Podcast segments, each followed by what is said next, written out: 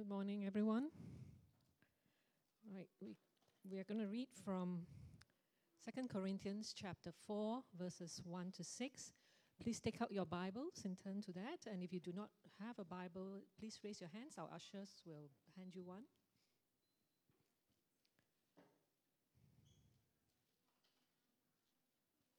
Let me pray before we start.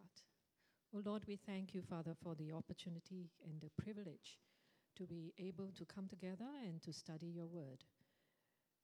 This is a privilege that we often take for granted, but help us, Lord, to value and treasure this. We pray for that you open our hearts and our ears to be sensitive to your teaching. We pray, Father, for our brother Enrique this morning, that you would help him and you would give him your words. And we pray for um, also your, your message to be rooted in our hearts, that we would uh, learn and apply in our lives. Thank you. In Jesus' name, amen. So reading from Second Corinthians chapter four, verses one to six, these are the words of Paul to the church in Corinth. Therefore, since through God's mercy we have this ministry, we do not lose heart. Rather, we have renounced secret and shameful ways. We do not use deception, nor do we distort the word of God. On the contrary, by the setting forth, by setting forth the truth plainly, we commend ourselves to every man's conscience in the sight of God. And even if our gospel is veiled, it is veiled to those who are perishing. The God of this age has blinded the minds of unbelievers so that they cannot see the light of the gospel of the glory of Christ, who is the image of God. For we do not preach ourselves, but Jesus Christ as Lord, and ourselves as your servants for Jesus' sake. For God, who said, "Let light shine out of darkness," made this light shine in our hearts, to give us the light of the knowledge of the glory of God in the face of Christ. This is the word of God.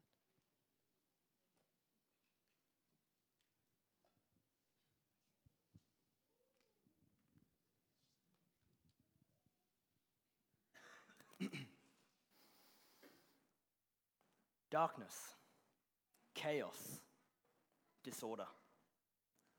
Don't be deceived, church. We live in a world that is consumed by darkness. We've all felt it. We've all suffered. We've all been lost in this darkness. Maybe you're ill. Maybe you're in pain. Maybe you've lost someone you love.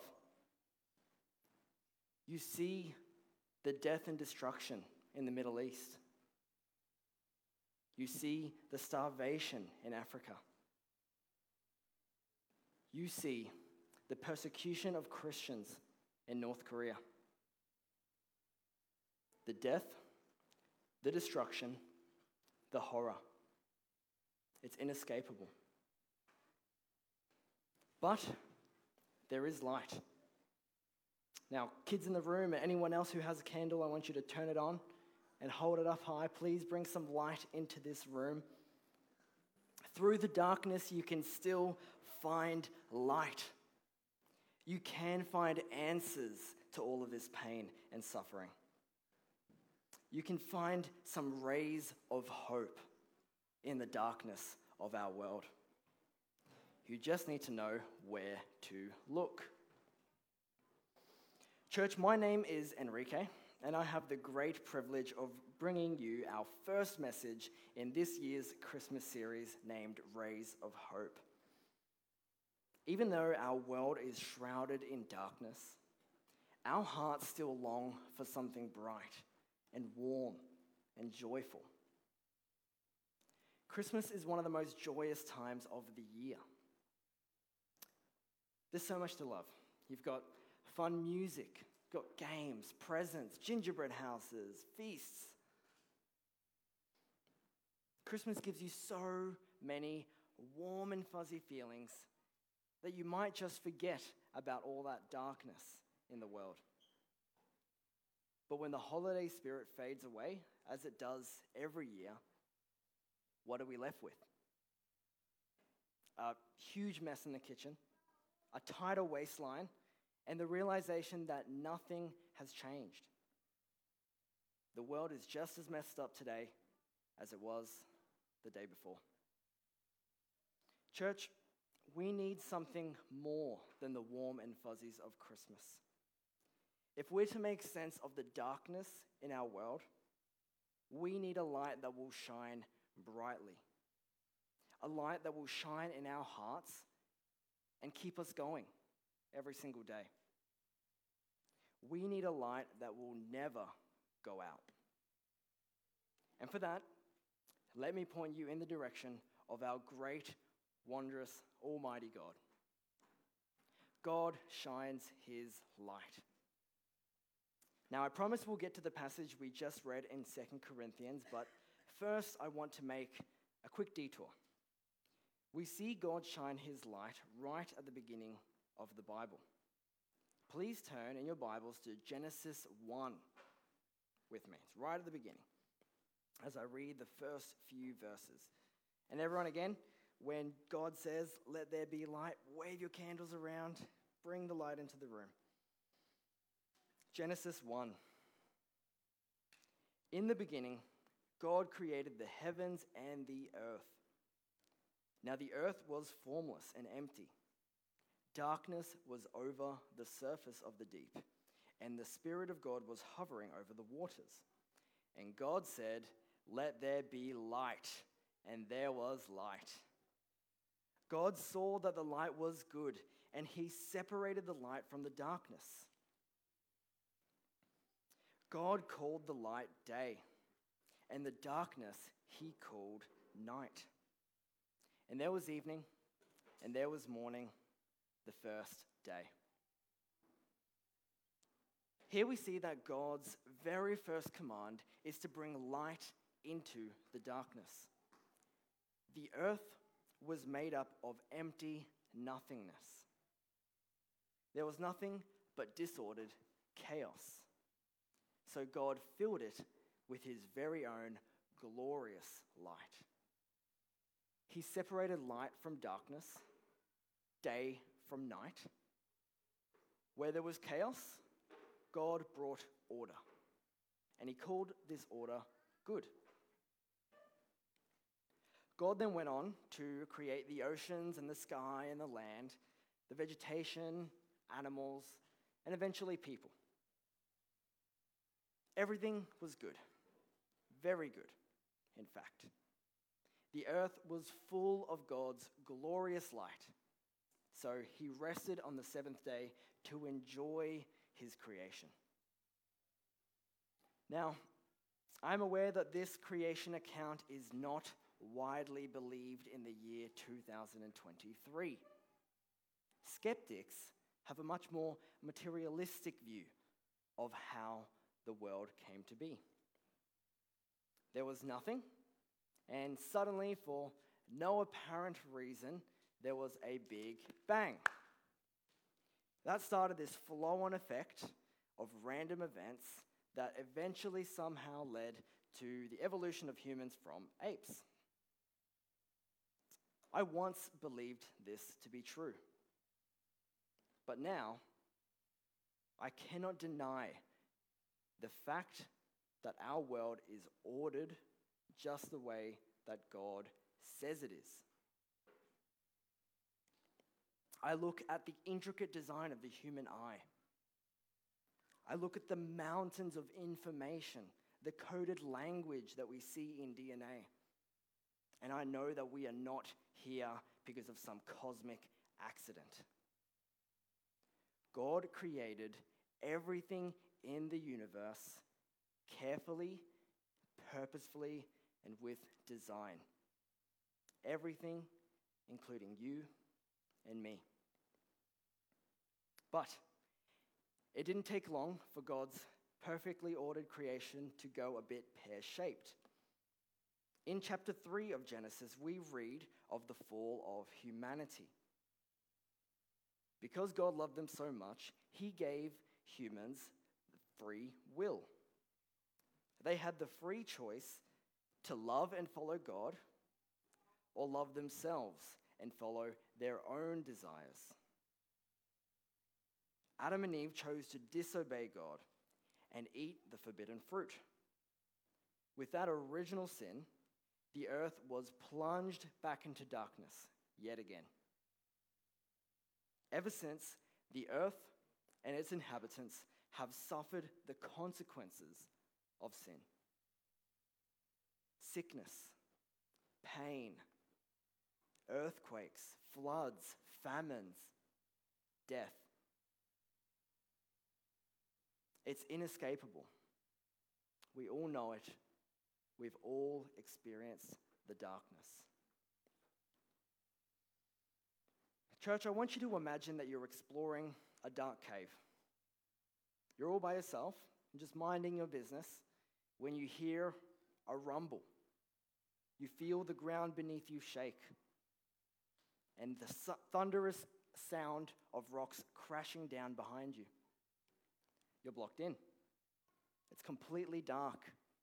You have no map. You have no torch. You put your hand up in front of your eyes and you cannot even see it. You wander around aimlessly in that cave, yet you find no exit. I want you to imagine how you'd feel. You'd feel lost, terrified, alone, hopeless. But just as you're about to give up, you hear the chirp of a bird. You follow that bird. Your heart rate picks up, you get excited, you start to run. And what do you see? Light. Bright, dazzling, glorious light. You found the exit. Your terror turns to joy. Your despair turns to hope. You have found a hope for salvation, a hope of new life. Church, that is exactly what God did over two thousand years ago. Just when it seemed that all hope was lost, just as it seemed when, just when it seemed that the darkness of sin and pain had overcome the world, God shined his light at the very first Christmas. Jesus, the promised king, was born in Bethlehem. Jesus, the one who offers forgiveness, the one who gives us new hearts. He is the light of God, shining brightly into our dark, broken world. Jesus is the ray of hope that we desperately need. The Bible talks about Jesus this way. In him was life, and that life was the light of all mankind. The light shines in the darkness, and the darkness has not overcome it. The darkness has not overcome it. What does that mean for us? Well, let me tell you, church, God's light does not just shine on the earth. His light shines in our hearts. I promised we'd return to Second Corinthians, and I'm making good on that now, so please open your Bibles back to Second Corinthians chapter four. Second Corinthians chapter four, verse four says, "The God of this age has blinded the minds of unbelievers, so that they cannot see the light of the gospel that displays the glory of Christ, who is the image of God. For what we preach is not ourselves, as your servants for Jesus' sake. For what we preach is not ourselves, but Jesus Christ as Lord, and ourselves as your servants for Jesus' sake. For God, who said, 'Let light shine out of darkness,' made his light shine in our hearts to give us the light of the knowledge of God's glory displayed in the face of Christ."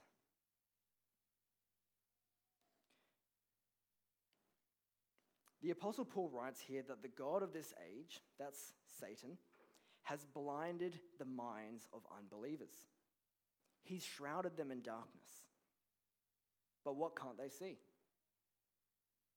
It doesn't say that Satan has blinded them from the knowledge of Christ. Unbelievers may certainly have knowledge. Take me, for example. Before I came to faith, I knew all of the facts. I knew that Jesus was born of a virgin. I knew that he performed miracles and was a great, wise teacher. I even knew that Jesus died on a cross and rose again three days later. Well, what did it mean to me? Nothing. Jesus was just some guy who lived two thousand years ago, completely irrelevant to me. Satan had not blinded me from the knowledge of the gospel or the facts of Jesus. Satan had blinded me from seeing Christ's glory, his beauty. Jesus wasn't special to me, so I kept on living in sin and darkness. I was blinded, and I didn't even know it. I've experienced another similar thing. Growing up, I never understood why my friends at school enjoyed stargazing.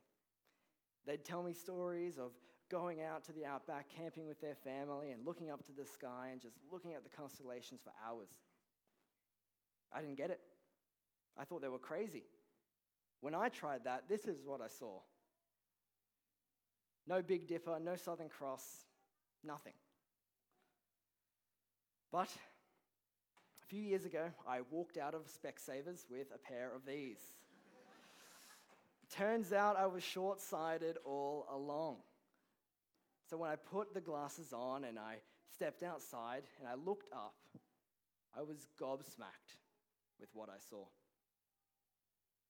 I was blinded from seeing the beauty of the cosmos, just like I was blinded from seeing the beauty and the glory of Christ.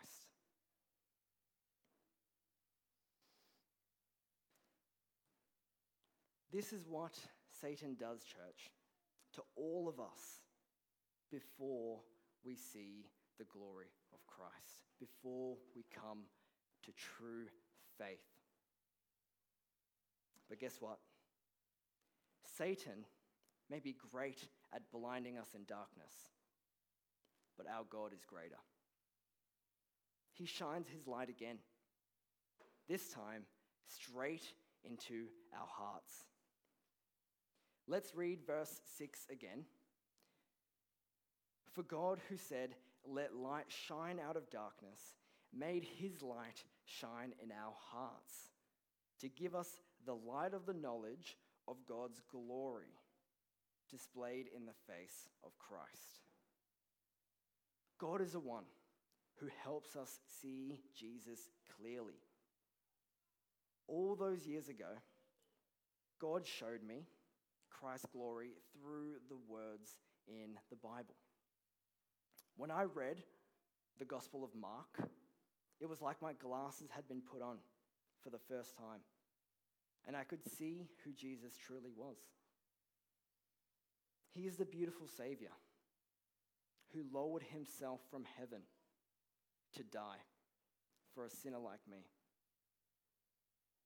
When God shone his light in my heart, Jesus stopped being just a wise teacher.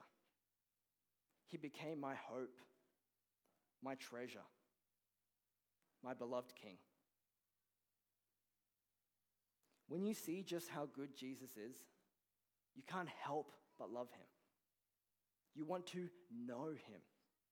You want to hear from him in his word. You want to speak to him through prayer. You want to serve him in your life. You want to give up everything for Jesus. When God shines his light in your heart and you finally see Jesus for who he really is, everything changes.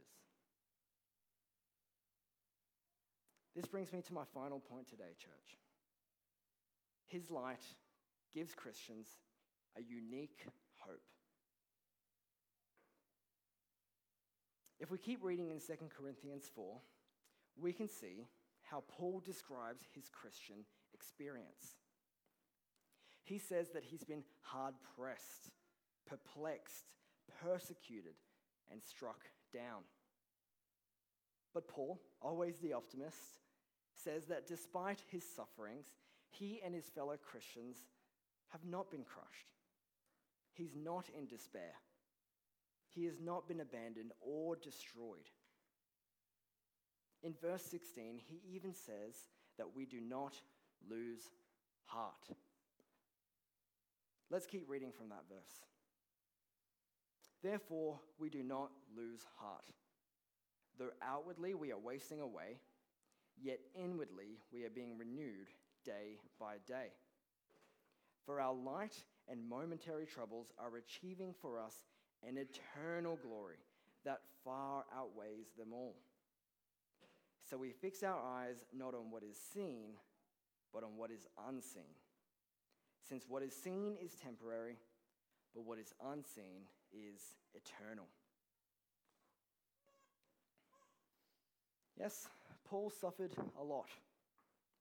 He was whipped, beaten, stoned, shipwrecked, and imprisoned for preaching the gospel. Yet he did not lose heart. Even though his body was physically wasting away, he knew that his spirit was being renewed day by day. Paul calls his sufferings light and momentary. Why? Because he knows that no amount of pain and suffering in this world can compare to the eternal glory that is waiting for him in heaven. I'd now like to invite Pastor Matt up to the stage with me. On very short notice, Pastor Matt has very graciously agreed to help me out with an illustration today.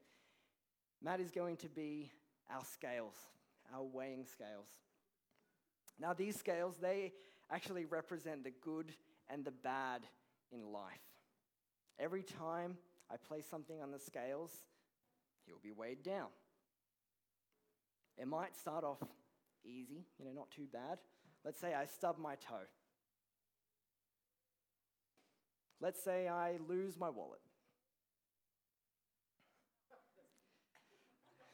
It could be, it could be a lot more terrible, you know. Maybe I break my leg. I lose my job. Maybe I lose someone I love.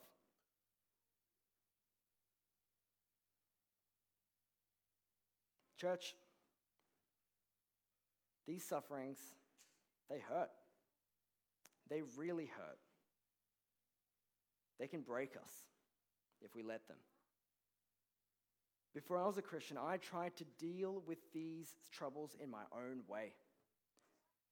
I set my hope on money, success, and status.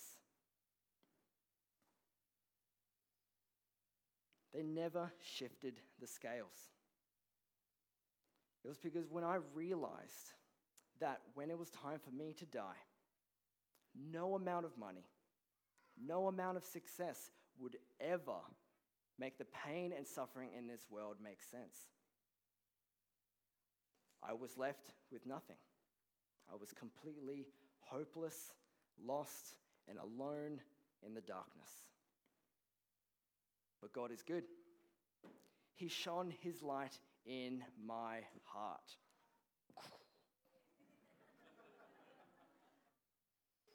He removed the blinds over my eyes. I could see Jesus for who he truly is. He is my Savior, who promises to renew my spirit every day. He is my Savior, who promises me everlasting life after death. Now, I have something I can look forward to, something that can never be taken away from me. Jesus said, I have told you these things so that in me you may have peace. In this world, you will have trouble, but take heart, I have overcome the world. Now when I face the darkness in this world, I don't lose heart, because now I have true hope in Jesus, a ray of hope who helped me make sense of the darkness. Thank you, Matt. Let's give him a big hand.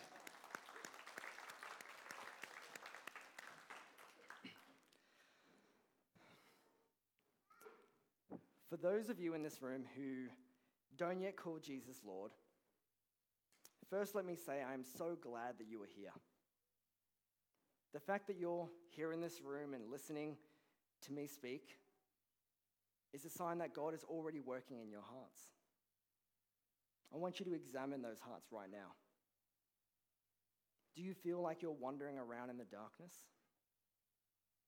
Do you look at the pain and suffering in this world and just wonder, what is the point?